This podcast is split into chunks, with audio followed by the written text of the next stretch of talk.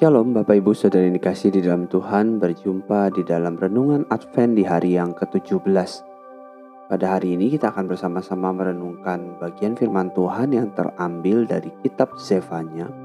Kitab Zefanya pasal yang ketiga Ayat yang ke-14 sampai dengan yang ke-20 Kitab Zefanya pasal yang ketiga ayat yang ke-14 sampai dengan 20 Saya akan membacakan ayat yang ke-20 pada waktu itu aku akan membawa kamu pulang, yakni pada waktu aku mengumpulkan kamu. Sebab aku mau membuat kamu menjadi kenamaan dan kepujian di antara segala bangsa di bumi dengan memulihkan keadaanmu di depan mata mereka. Firman Tuhan. Bapak Ibu Saudara yang dikasih di dalam Tuhan ketika mendengar kata rumah, apa yang terlintas di dalam pikiran kita?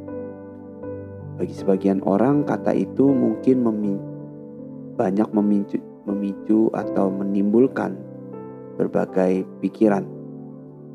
Ada yang menyebabkan trauma, ada yang mungkin yang membuat mereka memiliki perasaan yang campur aduk. Ada orang yang merasa gelisah kalau keluar dari rumah, ada orang yang mungkin tidak betah berada di rumah, ada orang yang mungkin sangat menyukai rumahnya dan tidak sabar untuk segera pulang. Merindukan rumah atau tempat di mana kita seharusnya berada adalah bagian dari kondisi manusia. Ini adalah tempat di mana kita bisa menjadi diri sendiri, dikenal, dan dicintai, di mana kita bisa merasa betah. Rumah seharusnya adalah tempat yang damai, di mana kita merasa nyaman, bukan merasa terancam, takut, Rumah adalah tempat yang nyaman dan pada akhirnya semua akan rindu untuk menjadi orang dan tinggal di rumah.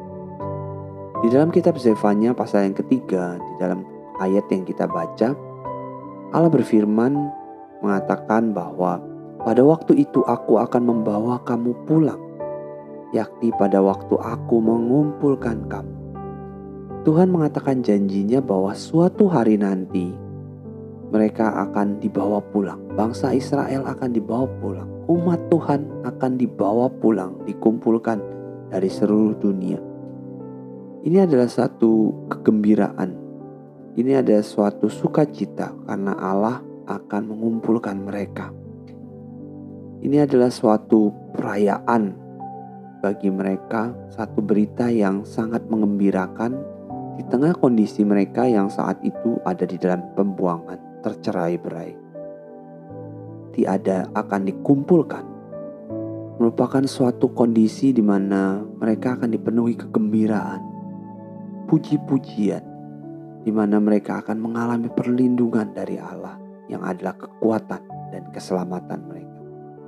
Di dalam kondisi ini, di dalam tempat ini, Orang yang rendah, orang yang tertindas, orang yang tercerai berai akan kembali pulang ke tempat di mana mereka berada. Mereka akan mengalami pemulihan. Di dalam teks yang kita baca memang berbicara kepada orang-orang tertentu, konteks tertentu.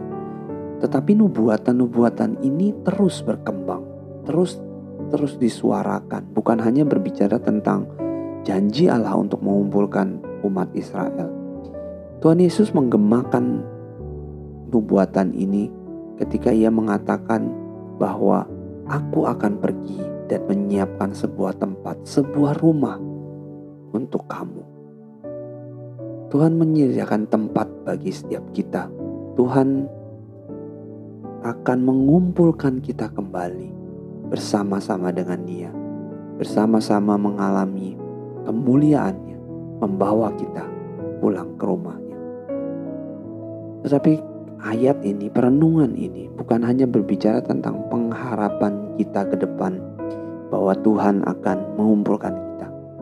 Tetapi Allah telah menganugerahkan kepada kita anugerah keselamatan di mana nuansa itu kita sudah bisa kita dapatkan, sudah bisa kita rasakan. Kita juga bisa menjadi tempat atau rumah bagi orang-orang yang mungkin belum merasakan anugerah keselamatan. Kita bisa memberitakan kepada mereka bahwa nanti Tuhan akan bersama-sama mengumpulkan kita. kita juga bisa menjadi rumah bagi orang-orang yang ada di sekitar kita. Kita dapat mengabarkan kabar baik ini, mengundang orang lain untuk bergabung bersama dengan kita. Marilah bersama-sama di masa Advent ini kita mau bersama-sama menyerukan pengharapan itu. Pengharapan yang kita dengar dan kita sampaikan kepada orang lain supaya kita bisa sama-sama bersama mengalami kemuliaan bersama dengan Tuhan. Mari kita berdoa. Tuhan terima kasih untuk anugerahmu. Terima kasih untuk pengharapan yang kau berikan kepada setiap kami. Yang menolong setiap kami untuk memiliki sukacita yang sejati di dalam engkau. Biarlah pengharapan-pengharapan itu boleh menghiburkan kami di tengah situasi dan kondisi yang tidak mudah ini. Terima kasih Tuhan. Kiranya pengharapan dan kepastian akan janjimu membuat kami terus mengalami sukacita di dalam engkau. Di dalam nama Tuhan Yesus kami telah berdoa dan mengucap syukur.